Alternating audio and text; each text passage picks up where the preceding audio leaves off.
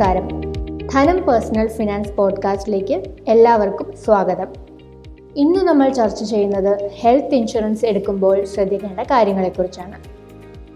ആരോഗ്യ ഇൻഷുറൻസ് ഇന്ന് ഒഴിവാക്കാൻ പറ്റാത്തൊരു കാര്യമാണ് അല്ലേ? ചികിത്സാ ചെലവുകൾ ഓരോ ദിവസവും കൂടി വരുന്നത് തന്നെയാണ് കാരണം. നികുതി ലാഭിക്കാനുള്ള ഒരു വഴി മാത്രമായി ഹെൽത്ത് ഇൻഷുറൻസിനെ കാണരുത്. എനിക്ക് ഇൻഷുറൻസിന്റെ ഒന്നും ആവശ്യമില്ല എന്ന് കരുതുന്നവരുണ്ടാകും. എന്തിനാണ് നമുക്ക് ഈ ഹെൽത്ത് ഇൻഷുറൻസ് ഓരോ വർഷവും ചികിത്സാ ചെലവിൽ ഉണ്ടാകുന്ന വർധന പതിനേഴ് ശതമാനമാണ്. അതായത് നിങ്ങൾ ഇപ്പോൾ നേരിടുന്ന ചെലവായിരിക്കില്ല പ്രായമാകുമ്പോൾ. നിങ്ങളുടെ മുഴുവൻ സാമ്പത്തിക ഭദ്രതയും താളം തെറ്റിക്കാൻ ഒരൊറ്റ മെഡിക്കൽ എമർജൻസി മതി. ഇത്തരം അവസരങ്ങളിൽ നമുക്ക് സഹായകമാവുക ഹെൽത്ത് ഇൻഷുറൻസ് ആണ്. നിങ്ങളുടെ കമ്പനി നിങ്ങൾക്ക് ഇൻഷുറൻസ് പരിരക്ഷ നൽകിയിട്ടുണ്ടെങ്കിലും അതൊന്നും ചികിത്സയ്ക്ക് തികയണമെന്നില്ല.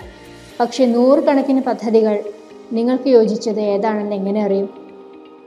അതിനായുള്ള ചില കാര്യങ്ങളാണ് ഇനി പറയുന്നത്. കവറേജ് എത്ര വേണമെന്ന് ആദ്യം തീരുമാനിക്കണം. ഭാവിയിലെ പണപ്പെരുപ്പ് നിരക്ക് കൂടി പരിഗണിച്ചു വേണം പ്ലാൻ തിരഞ്ഞെടുക്കാൻ. വില കുറഞ്ഞ പ്ലാൻ നോക്കരുത്. ശസ്ത്രക്രിയകൾക്ക് വരുന്ന ചെലവും മറ്റും മനസ്സിലാക്കിയിട്ട് വേണം കവറേജ് തീരുമാനിക്കാൻ. നിങ്ങളൊരു ഗൃഹനാഥനോ ഗൃഹനാഥയോ ആണെങ്കിൽ തീർച്ചയായും ഫാമിലി ഫ്ലോട്ടർ പ്ലാൻ തന്നെ വേണം തിരഞ്ഞെടുക്കാൻ. അത് നിങ്ങളുടെ കുടുംബത്തിനാകെ സംരക്ഷണം നൽകും. അങ്ങനെ വരുമ്പോൾ ഓരോ ആൾക്കും പ്രത്യേകം പോളിസി എടുക്കേണ്ടി വരുന്നില്ല. വെവ്വേറെ എടുക്കുന്നതിനേക്കാൾ ചെലവും കുറയും. മാത്രമല്ല കുറച്ചുകൂടി അധികം പ്രീമിയം നൽകിയാൽ മാതാപിതാക്കളെയും ഉൾപ്പെടുത്താം. ഹെൽത്ത് ഇൻഷുറൻസ് എടുക്കുമ്പോൾ നിലവിലുള്ള രോഗങ്ങൾ കൂടി പരിഗണിക്കണം. നിലവിലുള്ള രോഗങ്ങൾക്ക് ഇൻഷുറൻസ് പരിരക്ഷ ലഭ്യമാക്കുന്നത് സംബന്ധിച്ച് പല കമ്പനികൾക്കും വ്യത്യസ്തമായ നിലപാടുകളുണ്ടാവും. നിലവിലുള്ള രോഗങ്ങൾ ഉൾപ്പെടുത്തുന്നതിന് ഒരു വെയിറ്റിംഗ് പീരീഡ് വെച്ചിട്ടുണ്ടാവും. സാധാരണ രണ്ട് മുതൽ നാല് വർഷം വരെയാണിത്. ഏറ്റവും കുറഞ്ഞ വെയിറ്റിംഗ് പീരീഡ് ഉള്ള പ്ലാൻ തിരഞ്ഞെടുക്കുന്നതാണ് നല്ലത്. ചെറുപ്പക്കാർക്ക് ചിലപ്പോൾ ഹെൽത്ത് പോളിസിയുടെ ആവശ്യം തന്നെ ഉണ്ടാകില്ല. എന്നാൽ പ്രായം കൂടുന്തോറും അതിന്റെ ആവശ്യകത കൂടിക്കൂടി വരും. ഒരു പ്രായം കഴിഞ്ഞാൽ പിന്നീട് ഹെൽത്ത് പോളിസി പുതുക്കി നൽകാത്ത കമ്പനികളുണ്ട്. പക്ഷേ ചില കമ്പനികൾ എഴുപത്തഞ്ച് എൺപത് വയസ്സ് വരെ പുതുക്കി നൽകാൻ തയ്യാറാകുന്നുണ്ട്. ഇത്തരത്തിലുള്ളത് തിരഞ്ഞെടുക്കാൻ ശ്രദ്ധിക്കണം. ഇൻഷുറൻസ് കമ്പനികളെ തിരഞ്ഞെടുക്കുമ്പോൾ അവരുടെ ചരിത്രം കൂടി പരിഗണിക്കണം. ആകർഷകമായ പോളിസി മാത്രം നോക്കിയാൽ പോരാ. നിസ്സാര കാര്യങ്ങൾക്ക് പോലും ക്ലെയിം നിരസിക്കുന്ന സാഹചര്യമുണ്ടോ എന്ന് നോക്കണം. അതോടൊപ്പം ക്ലെയിം അവകാശപ്പെടുമ്പോൾ നൽകുന്ന വിവരങ്ങൾ വ്യക്തവും സത്യസന്ധവുമായിരിക്കാൻ പോളിസി ഉടമയും ശ്രദ്ധിക്കണം.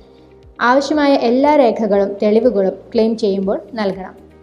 പോളിസി നൽകുന്ന കമ്പനികളുടെ വെബ്സൈറ്റിൽ സേവനം ലഭ്യമായ ഹോസ്പിറ്റലുകളുടെ പട്ടിക ലഭിക്കും.